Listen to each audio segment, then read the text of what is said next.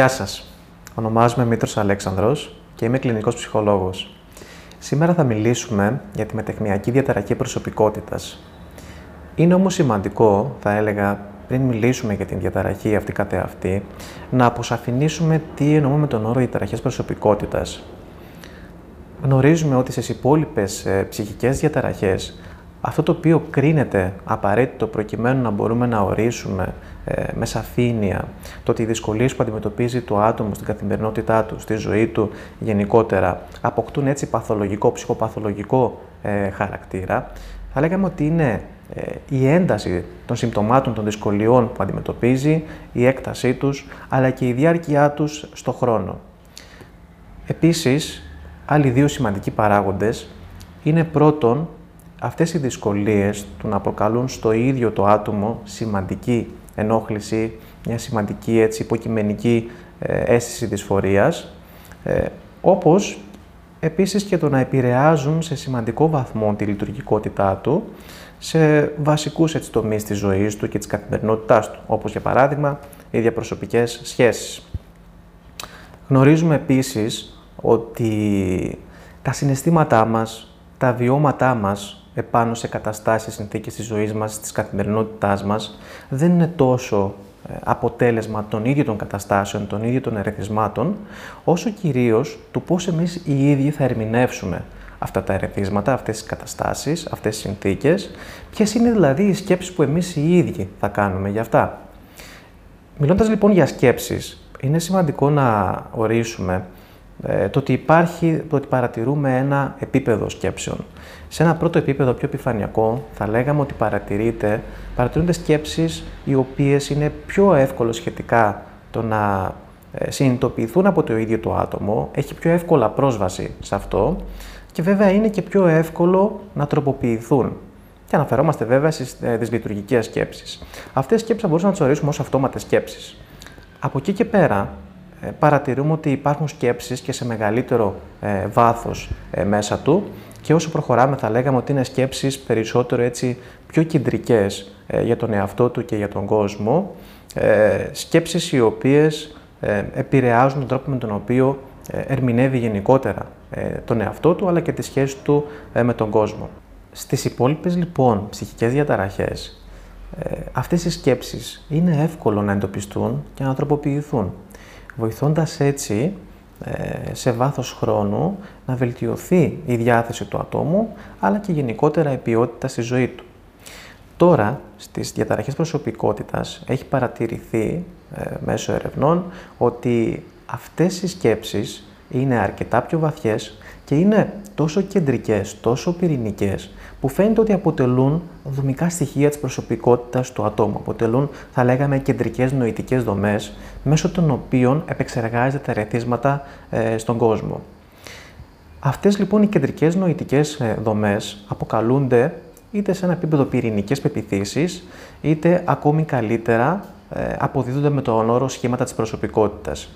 Τα σχήματα λοιπόν της προσωπικότητας συνοδεύουν συνήθως ένα άτομο από την εφηβεία του, ε, από την όψιμη εφηβεία, ε, είτε από τις αρχές της ενήλικης ε, ζωής του, ως την ολοκλήρωση έτσι, της, της ζωής του.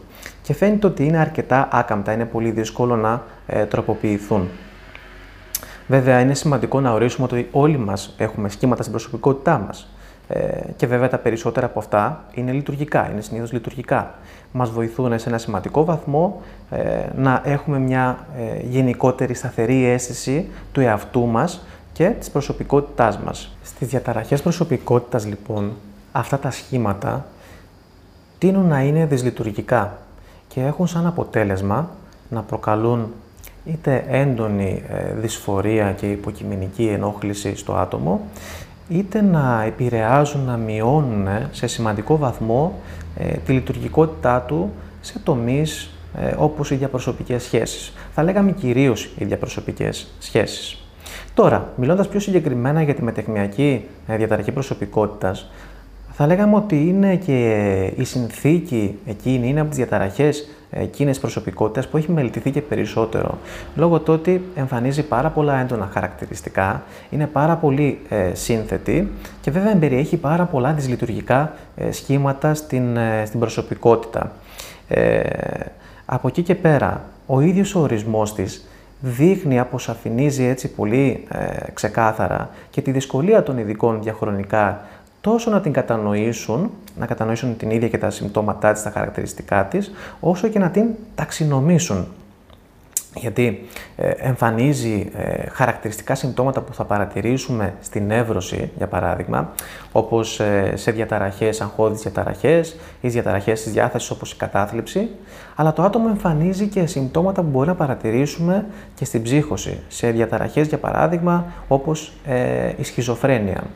Έτσι, δεν καλύπτει τα κριτήρια ούτε για τη μία ε, διαγνωστική έτσι, κατηγορία, ούτε βέβαια και για την άλλη. Βρίσκεται ακριβώς στο μετέχμιο. Εξού και η μετεχμιακή ε, διαταραχή προσωπικότητας. Πιο συγκεκριμένα όμως, ποια είναι εκείνα τα χαρακτηριστικά τα οποία παρατηρούμε στη μετεχμιακή διαταραχή προσωπικότητας; Πρώτον θα λέγαμε ότι ένα βασικό χαρακτηριστικό είναι η παρατήρηση των απεγνωσμένων και έντονων προσπαθειών ε, του ατόμου ε, στο βίωμα μιας ε, πραγματικής ή φανταστικής εγκατάλειψης. Όταν δηλαδή το άτομο αισθάνεται ότι κάποιος κοντινός του πρόκειται είτε μόνιμα, αλλά είτε και προσωρινά ε, να το αφήσει, να το εγκαταλείψει. Τότε λοιπόν η αντίδρασή του είναι πάρα πολύ έντονη, διακατέχεται από πανικό και βέβαια αντιδρά με πάρα πολύ έντονο θυμό. Μάλιστα μπορεί να οδηγείται σε πολύ έντονες απεγνωσμένες προσπάθειες να ξαναφέρει πίσω ε, το άτομο, μπορεί να φτάσουν ακόμη και σε έντονους αυτοτραυματισμούς ή ακόμη και σε απόπειρες ε, αυτοκτονίας. Ένα επόμενο χαρακτηριστικό είναι που θα λέγαμε πίσω ότι είναι και πάρα πολύ κεντρικό, από τα πιο κεντρικά, είναι οι διαταραγμένες γενικότερα διαπροσωπικές ε, σχέσεις του ατόμου σε όλο το φάσμα της καθημερινότητάς του, αλλά και στη ζωή του διαχρονικά. Ε, αυτές οι σχέσεις ε, χαρακτηρίζονται από αστάθεια, χαρακτηρίζονται από έντονες ε, συγκρούσεις και βέβαια παρατηρούνται δύο κυρίαρχα χαρακτηριστικά από την πλευρά του ατόμου, το πώς το ίδιο δηλαδή ερμηνεύει ε, τις ίδιες τις σχέσεις και ανάλογα συμπεριφέρεται. Έτσι λοιπόν το άτομο ε, τίνει να κινείται ανάμεσα σε δύο άκρα.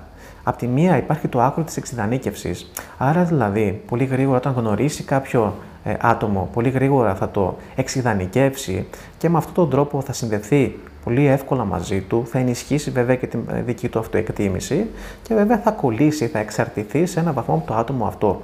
Όταν όμως αισθανθεί ότι δεν ικανοποιούνται κάποιες απαιτήσεις που συνήθως είναι υπερβολικές, κάποιες απαιτήσεις που έχει, τότε τίνει πολύ γρήγορα ε, και άμεσα να αποδομεί ε, την προσωπικότητα του, του ατόμου και να τον υποτιμάει. Περνάει πάρα πολύ εύκολα και γρήγορα δηλαδή από το ένα άκρο ε, στο, άλλο, από την εξειδανίκευση στην υποτίμηση. Ένα επόμενο χαρακτηριστικό είναι η διαταραγμένη αίσθηση, η ασταθής αίσθηση της ταυτότητας ε, που έχει το άτομο και αυτό οφείλεται στο γεγονός το ότι δεν υπάρχει μια σταθερότητα στις αξίες, στις πεπιθήσεις, στους στόχους, στις επιλογές ε, του ίδιου του ατόμου. Προχωρώντας τα χαρακτηριστικά, αυτό το οποίο είναι σημαντικό να αναφέρουμε, ε, είναι και ένα από τα κεντρικά χαρακτηριστικά, είναι η έντονη παρορμητικότητα που συνήθως παρατηρούμε στη συμπεριφορά ε, του ατόμου που έχει έτσι διαγνωστεί με, με τεχνιακή διαταραχή προσωπικότητας. Και αυτή η παρορμητικότητα τίνει να εκφράζεται με ε, είτε αυτοκαταστροφικές συμπεριφορές, είτε συμπεριφορές οι οποίες μπορεί να είναι επικίνδυνες ακόμη και για τους άλλους. Για παράδειγμα, μπορεί να εκφράζεται με κατάχρηση ουσιών, μπορεί να εκφράζεται με επικίνδυνη οδήγηση ε, ή ακόμη και με ε, συμπεριφορές έτσι, αυτοτραυματισμού ή ακόμη και ε, απόπειρας ε, αυτοκτονίας. Προχωρώντας, επόμενο χαρακτηριστικό είναι η διακύμανση, η συνεχή συναισθηματική διακύμανση, που βέβαια οφείλεται στο άγχος το οποίο βιώνει, βιώνει το άτομο, το οποίο άγχος με τη σειρά του ενεργοποιεί ε, μια ακολουθία συναισθημάτων και μια ε, διακύμανση ανάμεσα σε αυτά. Δηλαδή, το άτομο ταλαντεύεται από τη μία πλευρά ανάμεσα στην ε, θλίψη και την απελπισία και από την άλλη στο έντονο άγχος, στο θυμό και στην ευερεθιστότητα. Επόμενο χαρακτηριστικό ε, θα λέγαμε ότι σε, είναι ότι σε περιπτώσεις έντονο στρες ε, παρατηρείται ότι υπάρχει και παρανοϊκός ιδεασμός. Το άτομο δηλαδή μπορεί να κάνει σκέψεις οι οποίες συνήθως δεν έχουν καμία σχέση με την πραγματικότητα, σκέψεις που ε, συνήθως εκφράζονται με εκτιμήσεις ότι οι άλλοι ή όλοι οι άλλοι μπορεί να είναι επιθετικοί απέναντί του, μπορεί να του κάνουν κακό ή να μιλάνε ε, άσχημα ε, για αυτό. Ένα επόμενο χαρακτηριστικό το οποίο παρατηρείται στη συμπεριφορά τους είναι ο διάχυτος και απρόσφορος θυμός. Παρατηρείται δηλαδή ε, συνήθως να εκφράζουν έντονες εκρήξεις ε, θυμού και οργής. Ε, τέλος, θα μπορούσαμε να τελειώσουμε όσον αφορά στα χαρακτηριστικά της ε, διαταραχής, ότι το ίδιο το άτομο περιγράφει ένα χρόνιο αίσθημα ε, συναισθηματικού κενού και ματαιότητας, που συνήθως βέβαια αποτελεί και τον παράγοντα ε, για τον οποίο το ίδιο το άτομο μπορεί να αναζητήσει ε, και θεραπευτική υποστήριξη. Πού οφείλεται όμως μετεχμιακή διαταραχή προσωπικότητας, ποιες είναι οι αιτίες της; Θα λέγαμε ότι οι έρευνες έχουν δείξει ότι η αιτιολογία είναι πολυπαραγωγική. Ξεκινώντας με τους γενετικούς παράγοντες, φαίνεται να υπάρχει μια μικρή κληρονομική προδιάθεση, σε καμία περίπτωση όμως δεν είναι τόσο έντονη όπως σε άλλες ε, ψυχικές διαταραχές, όπως για παράδειγμα στην κατάθλιψη. Φαίνεται λοιπόν να υπάρχει, δεν επηρεάζει όμως και τόσο πολύ ε, όπως σε άλλες ε, διαταραχές. Ε, Βέβαια, υπάρχει, φαίνεται να υπάρχει και μια συσχέτιση και με νευροχημικούς αλλά και με νευροανατοπικούς παράγοντες.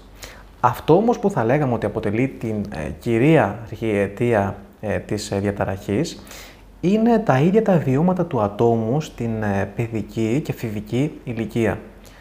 Στο ιστορικό των ατόμων που έχουν διαγνωστεί με την ε, διαταραχή παρατηρείται συνήθως ε, παραμέληση στην παιδική ηλικία, παρατηρούνται βιώματα μέσα στο οικογενειακό πλαίσιο με συναισθηματική εγκατάλειψη. Ε, ίσως ε, τα άτομα να έχουν βιώσει έτσι, έντονα τραυματικά βιώματα όπως τον αποχωρισμό από τους γονείς, το θάνατο κάποιου γονέα ή κάποιου άλλου σημαντικού ε, προσώπου.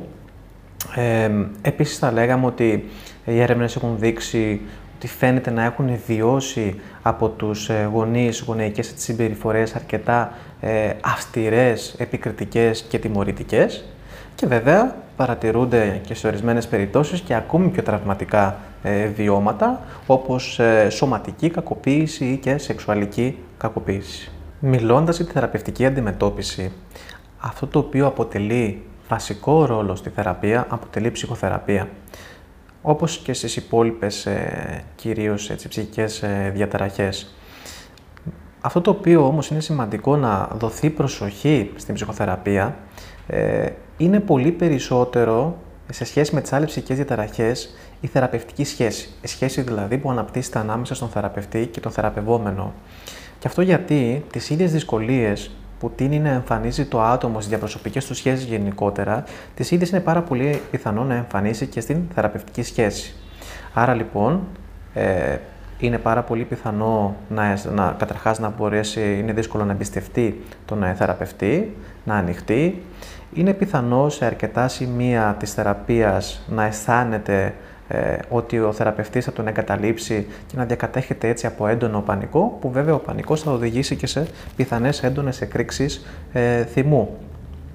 Ε, από εκεί και πέρα, ε, είναι πιθανό να προσπαθεί σε αρκετές περιπτώσεις να δοκιμάζει, να ξεπερνάει τα όρια του θεραπευτή, οπότε ε, και από εκεί και από τη δική του πλευρά του θεραπευτή χρειάζεται ιδιαίτερη προσοχή στο πώς να διαχειριστεί ε, αυτές τις ε, καταστάσεις. Ένα επόμενο βασικό χαρακτηριστικό που διαφοροποιεί και την ε, ψυχοθεραπεία σε σχέση με τις άλλες ψυχικές ε, διαταραχές είναι ότι ο χρόνος της θεραπείας είναι αρκετά μεγαλύτερος. Διαρκεί θα λέγαμε συνήθως από 2 έως 3 ε, χρόνια ε, σταθερής συστηματικής ε, ψυχοθεραπείας. Αν μπορούμε τώρα να ορίσουμε κάποια συγκεκριμένα ε, στάδια, βήματα στην ε, ψυχοθεραπεία, θα λέγαμε ότι αυτό το οποίο είναι σημαντικό να δοθεί έμφαση και να αντιμετωπιστεί, να διαχειριστεί, είναι, είναι το άγχος στην καθημερινότητα του ατόμου.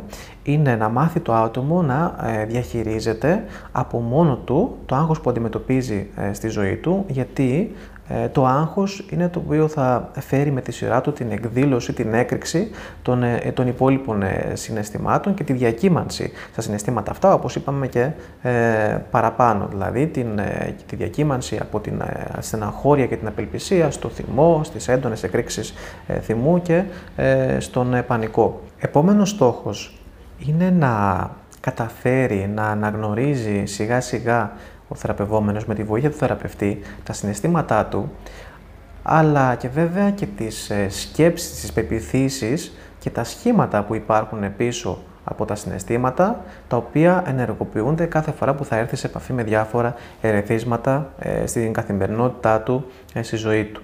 Στόχος λοιπόν μετά την αναγνώριση των σκέψεων των, των σχημάτων είναι η διαχείρισή τους και κατ' επέκταση αυτό θα έχει σαν αποτέλεσμα ε, τη μείωση σταδιακά σε βάθος χρόνου της ε, δυσφορίας, αλλά και την ε, βελτίωση στις διαπροσωπικές του σχέσεις και στην ποιότητα ζωής γενικότερα. Επόμενο χαρακτηριστικό της θεραπείας, εφόσον αναγνωριστούν τα σχήματα, είναι πάρα πολύ σημαντικό να κατανοηθούν, να συνδεθούν δηλαδή, να αποκτηθεί μία σύνδεση των σχημάτων, των συναισθημάτων, ε, στο πώς εκφράζονται στο εδώ και τώρα με το παρελθόν. Με τα βιώματα δηλαδή που το άτομο είχε στο παρελθόν και μέσω αυτών έχει αναπτύξει ε, τα συγκεκριμένα σχήματα στην ε, προσωπικότητά του. Τέλος, ένα σημαντικό σκέλος της ψυχοθεραπείας είναι οι βιωματικές τεχνικές, μέσω των οποίων στόχος είναι να καταφέρει το άτομο πρώτον να εκφράσει τα καταπιεσμένα συναισθήματα, γιατί αυτά είναι πάρα πολλά, και έπειτα να εκφράσει τις ανάγκες οι οποίες δεν έχουν καλυφθεί. Τώρα όμως όλη αυτή ε, η εξωτερήκευση των συναισθημάτων και των αναγκών θα οδηγήσει και σε μία αίσθηση ε, εσωτερικής ικανοποίησης, εσωτερικής ε, πλήρωσης, το οποίο, το οποίο με τη σειρά του θα οδηγήσει και στην εξασθένηση έτσι, των δυσλειτουργικών σχημάτων. Όσον αφορά στη φαρμακοθεραπεία, οι έρευνες έχουν δείξει ότι δεν έχει ιδιαίτερη αποτελεσματικότητα στη μετεχνιακή διαταραχή προσωπικότητας. Παρ' όλα αυτά, μερικές φορές χορηγείται φαρμακευτική αγωγή σε περιπτώσεις που υπάρχει συνοσυρότητα με άλλες ψυχικές διαταραχές, όπως για παράδειγμα η κατάθλιψη. Κλείνοντας, θα ήθελα να επισημάνω ότι μιλώντας για τις διαταραχές προσωπικότητας και συγκεκριμένα σήμερα για τη μετεχνιακή διαταραχή προσωπικότητας, αναφερόμαστε σε ορισμένα δυσλειτουργικά σχήματα της προσωπικότητας του ατόμου. Σε καμία περίπτωση δεν αναφερόμαστε στον άνθρωπο ως ολότητα, στην προσωπικότητά του ως ολότητα, ως ύπαρξη γενικότερα. Γιατί στην προσωπικότητά του και σίγουρα υπάρχουν, θα μπορούσαμε να πούμε ότι υπάρχουν και θετικά αλλά και λειτουργικά χαρακτηριστικά. Με άλλα λόγια λοιπόν θα λέγαμε ότι είτε ως ειδικοί, είτε ως θεραπευτές, αλλά είτε και ως απλοί άνθρωποι στην καθημερινότητά μας, είναι πάρα πολύ σημαντικό να βλέπουμε τον άνθρωπο και τη μοναδικότητά του πίσω από μια συγκεκριμένη διαταραχή και όχι μέσα από το πρίσμα της συγκεκριμένης διαταραχής.